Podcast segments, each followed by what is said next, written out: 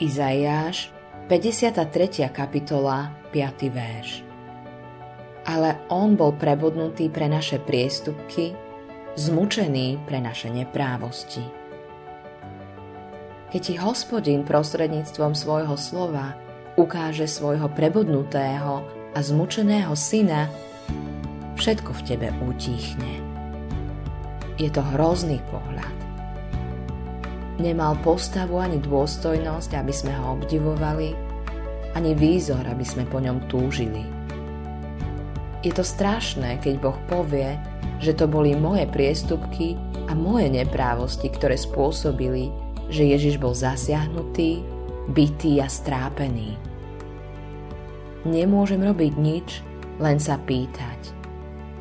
Je môj hriech naozaj taký obrovský, že Boží trest musel byť taký krutý? Zároveň musím sám sebe povedať. Boh by nepodrobil svojho syna hnevu a súdu, ak to nebolo nevyhnutné. Preto sa musím podrobiť ukrižovanému spasiteľovi. Musím tak urobiť s hambou za seba. Viem totiž, že vo mne, to je v mojom tele, neprebýva dobré. Hadí jed od dňa pádu človeka prenikol do hĺbky všetkého. Uvažuj nad tým, že Ježiš za to všetko zobral plnú zodpovednosť. Potom sa podrobil trestu. Vypil kalich hnevu až do dna. Keď človek premýšľa o tom, čo Ježiš musel pre neho vytrpieť, prináša to nevýslovný smútok.